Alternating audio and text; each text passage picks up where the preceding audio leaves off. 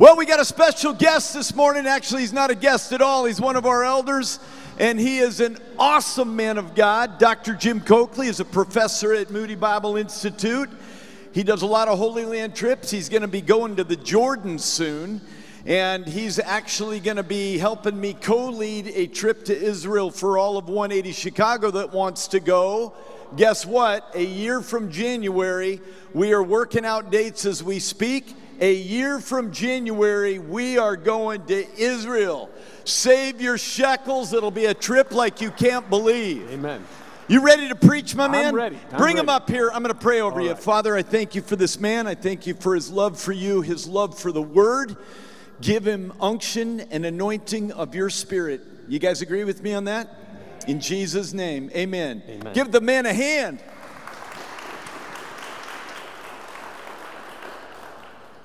Well, today is going to be really simple. I'm going to follow the KISS principle. Keep it simple. And I'll leave what you have that last letter, figure out what that last letter is. Because we're going to talk about something that is so basic, so fundamental to who we are as believers. And guess what? We have object lessons that go along with them. And so sometimes we in the evangelical church are all cerebral. It's all about knowledge, it's all about doctrine. But I love the Bible in that it tells us that we can do other types of learning. We can do sensory learning. We can do, again, tactile learning. And yes, we can do with the eyes and the ears and all those kind of things. But we have two object lessons. We're gonna, one we're going to talk about today, and we're going to practice next week, and that's baptism. And the other one is going to be the Lord's table that we're going to observe at the end of this uh, service this morning. And those of you who are on Zoom, if you want to get uh, some elements ready for the communion time a little bit later on, uh, that would be good in preparation for that. But what about object lessons? What about ritual? What about traditions? Carl talked about raising hands, talked about kneeling. And one of the things I'm observing about our students at Moody now is that they are more getting into some of the more traditional kind of practices that we in the evangelical church have kind of uh, put off to the side. Reciting of creeds, uh, kneeling for prayer. And so today I want to talk about baptism. Because baptism speaks of union with Christ, and the Lord's table speaks of communion with Christ. Two fundamental lessons that we need to review. Now, I know many of you say, Well, I've been baptized already. Well, we're going to hear some testimonies this, throughout the message this morning from people who have their baptismal testimony. Because we want to encourage those of you who have not been baptized to consider undergoing that practice next Sunday.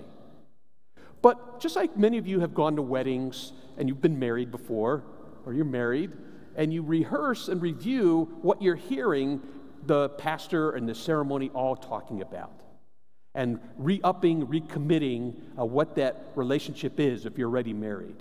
For those of you who are single, what you have to look forward to. So it is with baptism. Many of you have already been baptized. But I want you to, as we go through, kind of rehearse and review uh, some of the fundamental core truths and why we do baptism as the Christian church. And so the first question is why should we be baptized? And like I said, it's going to be very basic. Why should believers be baptized? Number one answer is because Jesus commanded it. That's very basic.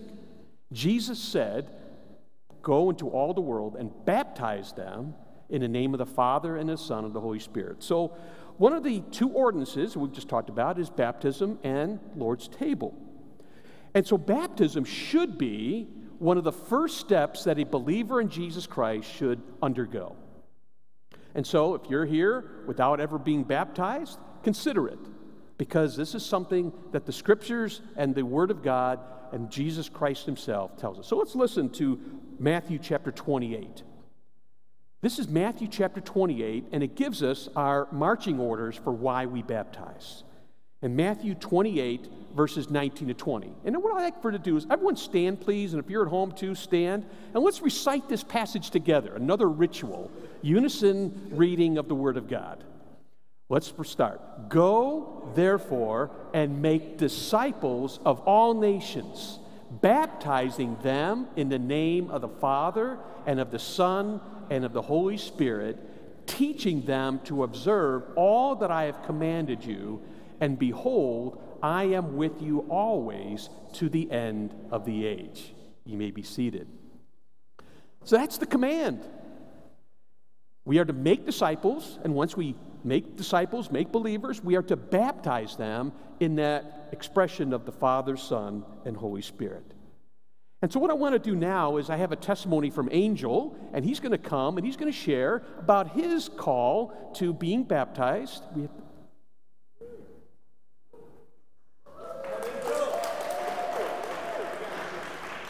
Oh, you got it? Okay. Yep. So, Angel's going to give his testimony about what it was like for him to undergo the call to obedience in believer's baptism. So, um, my journey started at a simple, well, my uncle Jose, the one that plays the bass, we were doing a softball tryout, and we didn't have a location to do it, and he volunteered um, the gym at the church that he was attending at the time. So we did the whole um, tryout, and afterwards, I was speaking with Jose and another pastor from, from the church, um, and they invited me to come to church on Sunday. So I was like, okay, yeah, sure, I'll, I'll go. So that same day, it was a Saturday, that same day, I invited Jose to come over to my house. It was my birthday weekend, and Jose came over, and that day, uh, I got hammered. I was, I was pretty, I was, I was pretty out there that day. So the next morning, I wake up, and my wife wakes me up, and she's like, "Hey, are we going to church today?" And I was like, oh, I don't know. I got this splitting headache, right? The whole, the whole thing, whatever. She came a couple minutes later. She came, gave me a vitamin water and two, I would say, Holy Spirit pills because I woke up, I took a shower, and we went to church. And I went into church. Uh, I'll never forget, Rich Vargas gives me this big hug. I'm looking at this dude like, What are you doing? Don't be hugging up on me. I'm hard, right? The whole thing. Um, I'm sitting down next to my wife, and she tells me, You stink. I was like, I took a shower. She goes, You smell like beer. It's like it's coming out of my pores. Um, Pastor Danny Lopez said a couple words that gripped me, got my attention was, we're not here for religion, tradition, we're here for Jesus Christ. Got my attention. So we kept going, week in, week out. One day I'm in my garage on a Monday after, you know, Sunday, I'm, on, I'm in the garage smoking a cigarette, and I decided to give my life to the Lord. Just that moment. About 20 seconds later, who calls me? Jose calls me on the phone. I was like, how did this guy know? So I tell him my decision. He's super stoked. We're, you know, he's like, your life is going to change. You're going to see this and that or whatever. And I was like, okay, I'm going to do this. So that same day, now I'm having dinner and I'm like, how am I going to tell my wife that I made this decision? And I feel like I'm going to ask for a divorce because somewhere I in in my in my mind I knew that following Jesus, and I didn't know this at the time, but I knew that it wasn't a cost. And if she wasn't on board, I was gonna lose my family. So I'm sitting there, and she notices something's going on, and she was like, Angel, what's up? And I'm like, nothing. She asked me again, because she knew something was up. And I told her I made this decision, and she was like, ah, Are you sure you know what you're doing? I was like, No, but yes. and we hadn't been talking about this, and she was like, I feel the exact same way. So the Lord was already working in her, working in me, and we both made the commitment to follow the Lord. So not only did, did we decide to get baptized, we dedicated our daughters that day. And they were, they were baptized Catholic, you know, the whole tradition. And we dedicated our daughters. Um, she got some flack from her family because of the whole tradition thing. They didn't understand. Um, but yeah, we, we decided to give our life to the Lord. And that day we got baptized.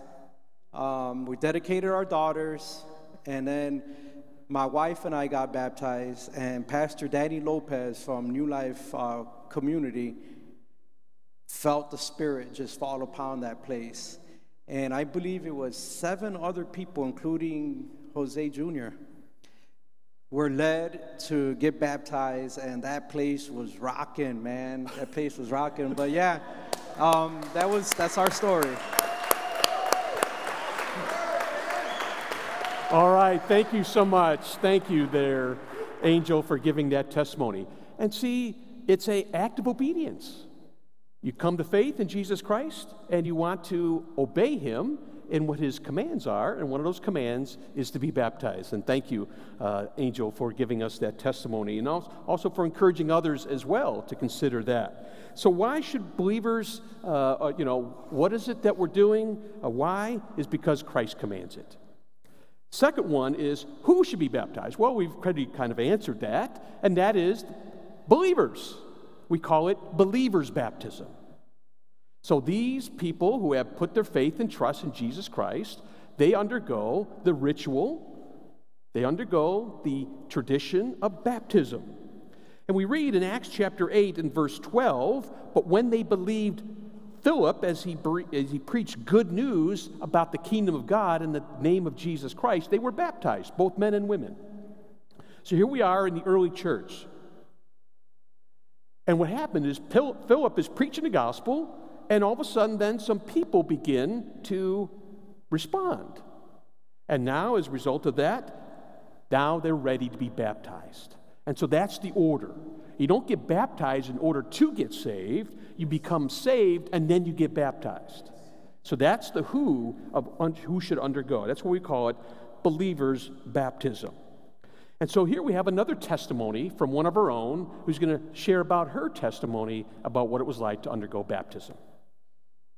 Hi, my name is Barb Beelan, and I just wanted to share my testimony about being baptized.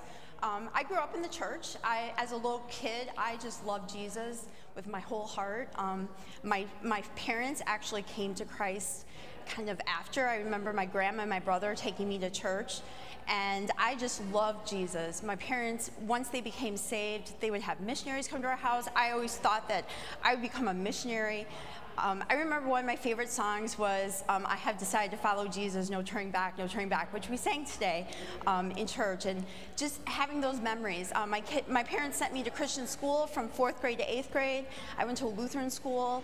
Um, I was baptized as a baby, and I made my confirmation when I was in eighth grade. I went to Christian high school, loved it, um, went to college and married my husband, and I was never baptized as a believer. And fast forward, um, in my 40s, I was sitting in church. It was January 29th, 2017, and we were at Suncrest Church in St. John, Indiana, and he, he was preaching on baptism and how we as believers should be baptized. And that our baptism when we were a baby was kind of like our parents' dedication to us, that that's their belief, that they're going to raise us in the church. Um, I just felt God wrestling with my heart, like, like God, I've loved you my whole life. Do I really need to be baptized? And um, I was crying in church, and I'm like, I told my husband, I'm like, Rob, will you baptize me? Um, it was a service. There were probably 30 people that got baptized that Sunday. Um, I, it was January 29th. I was wearing a heavy dress, boots. My husband was wearing a suit.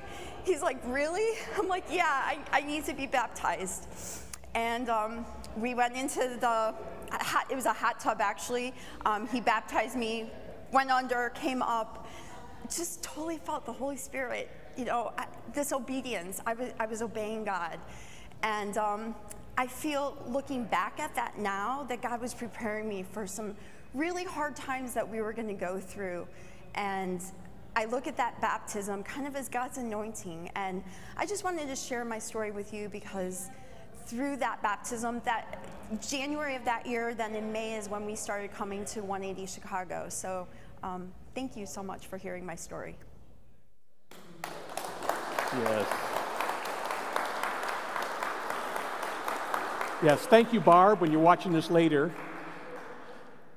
And again, what a powerful testimony. And again, the point is, is that she was baptized as a child, as a baby. A lot of people are in church traditions. But it wasn't their decision to go that. It was their parents. And so that's why we call it believer's baptism. We want to have this become your testimony of faith and your personal decision to trust Jesus Christ as your only hope of salvation. And so, if you've been baptized as a child, we're not trying to denigrate that at all. That was great on your parents to want to dedicate you in that way. But we also want you to consider that you make this your choice, that you make this your decision to make a statement that you are now part of the family of God. And so, who should be baptized? Believers, disciples, anybody who can put a faith, their, puts their faith and trust in Jesus Christ. Another simple question is how should we be baptized? Well, you heard Barb in the video talk about being immersed in a hot tub. Uh, we talk about baptism by immersion. The word baptism comes from the word to dip. Now, it has other meanings as well, but primarily it's to go underneath the water. And so, baptism, the way we practice it, is baptism by immersion. There are other ways. And if you are considering baptism, uh, we want to encourage you to consider baptism by immersion. And that's what we'll have next Sunday. We'll have that opportunity for you to be baptized by that method. But other methods are sometimes done in traditions, and I would say, and I would think Pastor Carl would agree, that if you are fearful of water and you have some other issues, we can accommodate that. But as long as you make it a conscious decision on your part to become a baptized believer in Jesus Christ. And here we see in Acts chapter 8 another passage of scripture that talks about this baptism by immersion. Now remember, this is the Ethiopian eunuch uh, being led to the Lord by Philip, one of the early apostles, and he, of course, puts his faith and trust in Jesus Christ, and there he's heading back home to Africa in an area where there's not much water. But listen to this verse. And he commanded the chariot to stop, and they both went down into the water. Philip and the eunuch, and he baptized him. And when they came up out of the water, the Spirit of the Lord carried Philip away, and the eunuch saw him no more and went on their way rejoicing. And so, even though it was an area there probably wasn't a whole lot of open water, they found a pool of water for which they could both go down into, and they could perform this baptism by going into the water and coming out. And we'll talk about why that is significant in terms of some of the symbolism, some of the meaning behind why you do that kind of practice. But we also do not only baptism by immersion, but we also do the baptism in the name, as we saw from our passage earlier, Matthew 28, in the name of the Father and the Son and the Holy Spirit. We baptize in the name of the Trinity. Now, if you've been astute, there's been one member of the Trinity that has gotten some focus with all of this baptism. Angel stressed it, Barb stressed it, and even we have the, the Word of God stressing it, and that's something to do with the Holy Spirit. The Holy Spirit and water seem to go together. Right away in the Word of God, we see that connection. So now I'm getting the teacher hat in me. Going back to Genesis 1, we see that there was the waters. And what is the Spirit of God doing? He's hovering over the face of the waters. And so there seems to be a connection with the Holy Spirit and water. Same thing, too, with Ezekiel chapter 36. There's a passage there that associates, uh, He shall spread clean water on you, and you shall be forgiven. And so there's notions of the Holy Spirit and water. And I think that's something that we think about, and we'll hear that in, in testimony just a little bit as well, stressing that. But I want to do a little bit more on the teaching part. How did this baptism thing come about? It just seems to kind of pop into the New Testament with John the Baptist kind of doing it. Now, in the Jewish tradition, they were doing all sorts of ritual immersions. Uh, as they were going to prepare to go up to the temple, they would go into a bathing pool and they would walk down one side and come out the other. There wasn't necessarily somebody doing the dunking, they were just walking into this pool of water and coming out, and it was part of ritual purification. The priests in the Old Testament would also undergo this kind of purification ceremony with water, and that makes sense. We normally think of water and purification. What about the water of baptism? Because it's not dealing with salvation, it's dealing with something else. So let's rehearse once again. We notice that we have something going on with water and coming out the other side all the way through the Old Testament. Think about Genesis 1 again. We have the waters below and the waters above, and what happens? The Lord separates those waters, and out from that comes the dry ground. So there's something about the fact that humanity, in a sense, has to pass through these waters onto dry ground for their space to operate. But then after Adam and Eve fell through their sin, through their disobedience, we have Noah.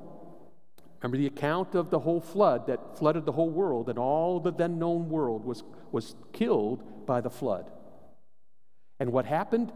Noah and his family were saved on the water, and they emerged on dry ground, the other side, after that long trial. And so there's something, once again, about passing through the water to get to dry ground. How about the next event? We have Moses. We sang the song called Egypt. And this rehearses that song again. When the Israelites, the Hebrews, came out of Egypt, what happened? They passed through what? On dry ground, in the midst, through the midst of the waters on either side. And they came to victory, deliverance, salvation. What about Joshua? The same thing. Joshua, as he's ready to lead the people into the promised land, the Jordan River parts. They pass through on dry ground and they get into the land that God wanted them to do.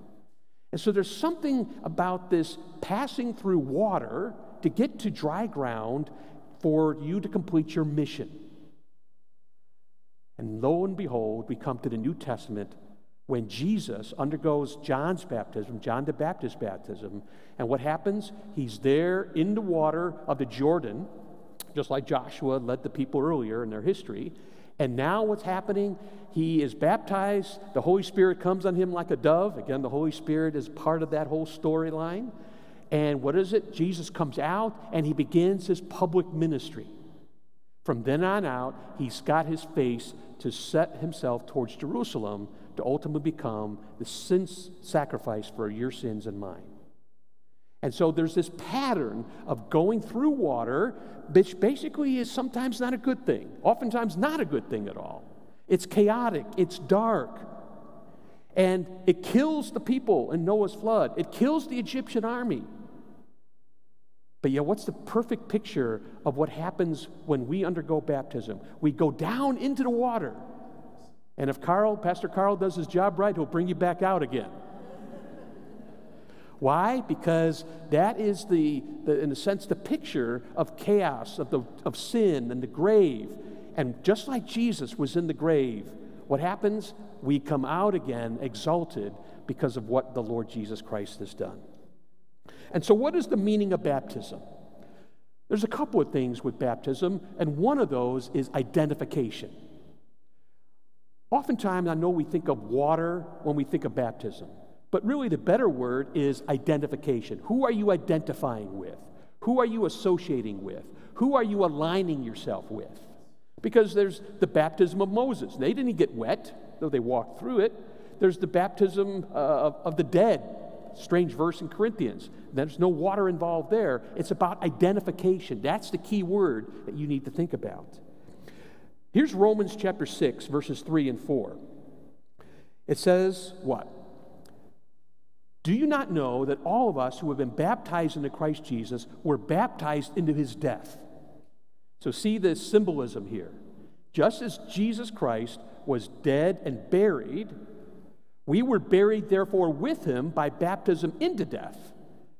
In order that, just as Jesus was raised from the dead by the glory of the Father, we too might walk in newness of life. And so, really, what we're doing is when we undergo baptism, you're going underneath the waters, represents a watery grave. And then what happens? You're coming up out of that watery grave and you're walking in newness of life because just as Jesus Christ was resurrected, you too now have been given uh, this walk to new life. And so, what I want to do now is have us uh, hear a testimony from we have Santiago going to come up here. Oh, he's going to come right up. And I'm going to interview him. Thank you, Santiago. Is this mic on? All right, we're good? All right, good. So, Santiago, tell us just a little bit about yourself.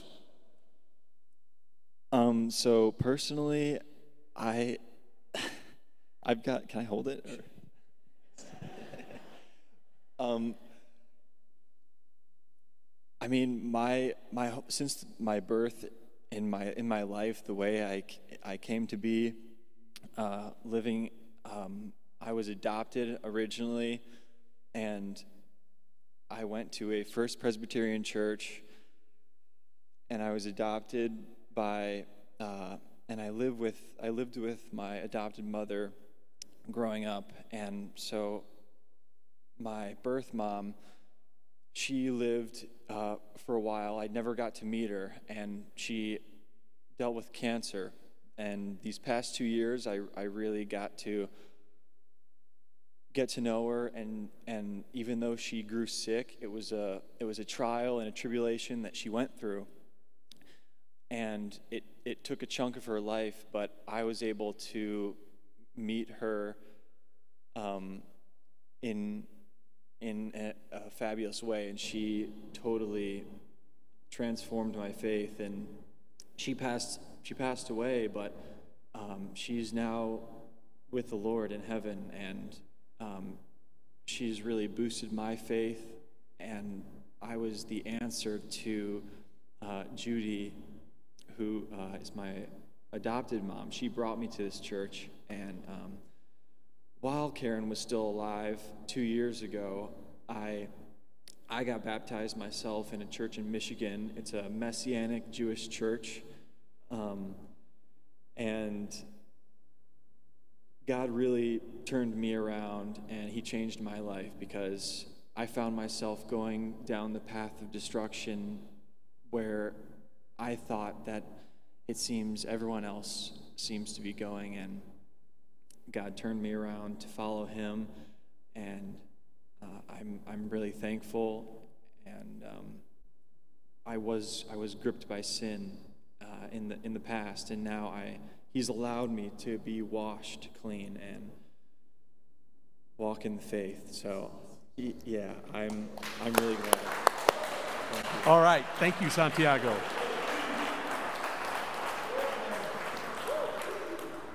You heard the issue of identity coming uh, as an adopted child, but now another adoption has taken place. He's now part of the broader family of God because he's now identified with what? The greater body of believers of which all of you who have put your faith and trust in Him are a part of as well. But there's one other thing besides identification, and that's proclamation or confession. Think about Colossians chapter 1, verses 10 through 14.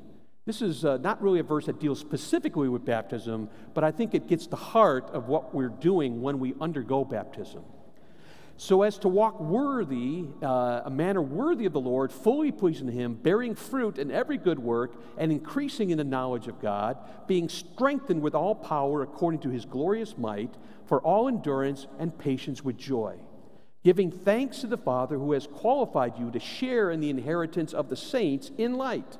He has delivered us from the domain of darkness. Santiago talked about the path of destruction that he was going and has transferred us into the kingdom of his beloved Son. And now we have redemption, the forgiveness of sins. And so when we undergo baptism, we are, in a sense, making a statement, a confession. We are making a, a, a position a statement where we're, in a sense, declaring, I think, to four different audiences. First of all, we're declaring to God, I'm your child. I am now belong to you.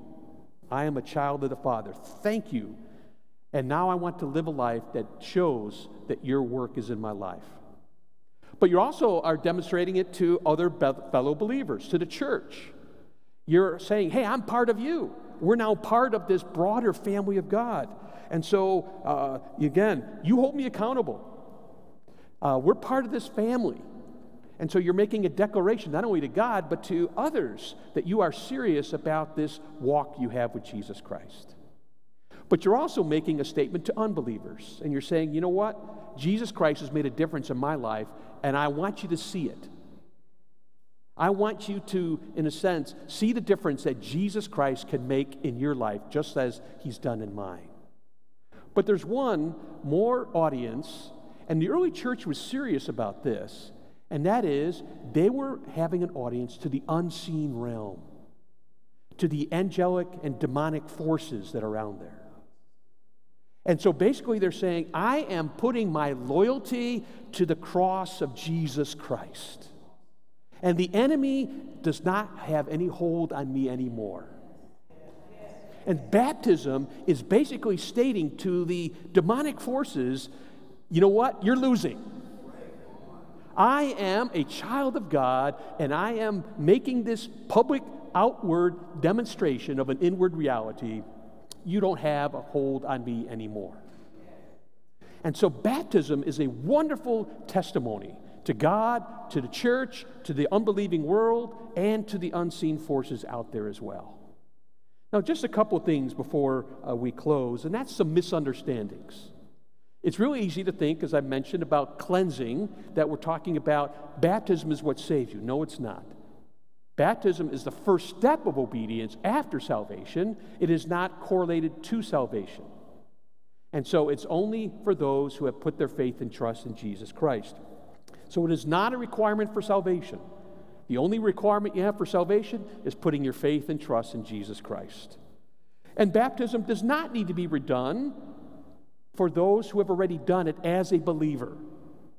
Now, sometimes there's these areas where I wasn't really, in a sense, a, a, a, believer, and certainly we want to work with that. And if you were baptized as a child, as an infant, and you want to make now your adult a statement of, of decision for Jesus Christ, that's fine. But don't, Lord's table is something you do all the time. Baptism is, should only be once if you are doing it the way that the Bible talks about. And one last thing is that baptism does not provide some sort of spiritual benefit. There's no extra merit badge other than the fact that you get the joy and the blessing of being obedient to God. And so, baptism is something that we all should consider. And for those of you who have already been baptized, I hope that uh, our talk this morning has just reminded you of the power of your baptism. And that next week, when you observe those who undergo baptism, you can rejoice with them and rehearse some of the things that we talked about today. So, what is the main thing? Well, we be baptized because we do it out of obedience and love for the Lord Jesus Christ. Father, we thank you for the fact that we have this ritual, this object lesson that reminds us of the fundamental truth that we are now part of your family that we, like Jesus Christ, who was dead, buried, and risen from the dead, we too are raised to walk in newness of life. And Father, I pray for those that are, have not yet undergone baptism, that they will seriously consider undergoing this very important act to make a statement to you, to others, to the unbelieving world, and even to the unseen forces of darkness that they are a child, that they are a child of God. So, Father, may you work in our lives that which is well pleasing today. And as we celebrate another opportunity for uh, the object lesson, as we move to the Lord's table in just a few moments, may we be reminded once again of that fundamental truth that Jesus Christ gave his body and his blood for us. So we're thankful for these object lessons that remind us of these very fundamental but basic truths. For this we pray in Jesus' name. Amen. Amen. Great word, Jim. Hey, give the brother a hand, will you? Great word.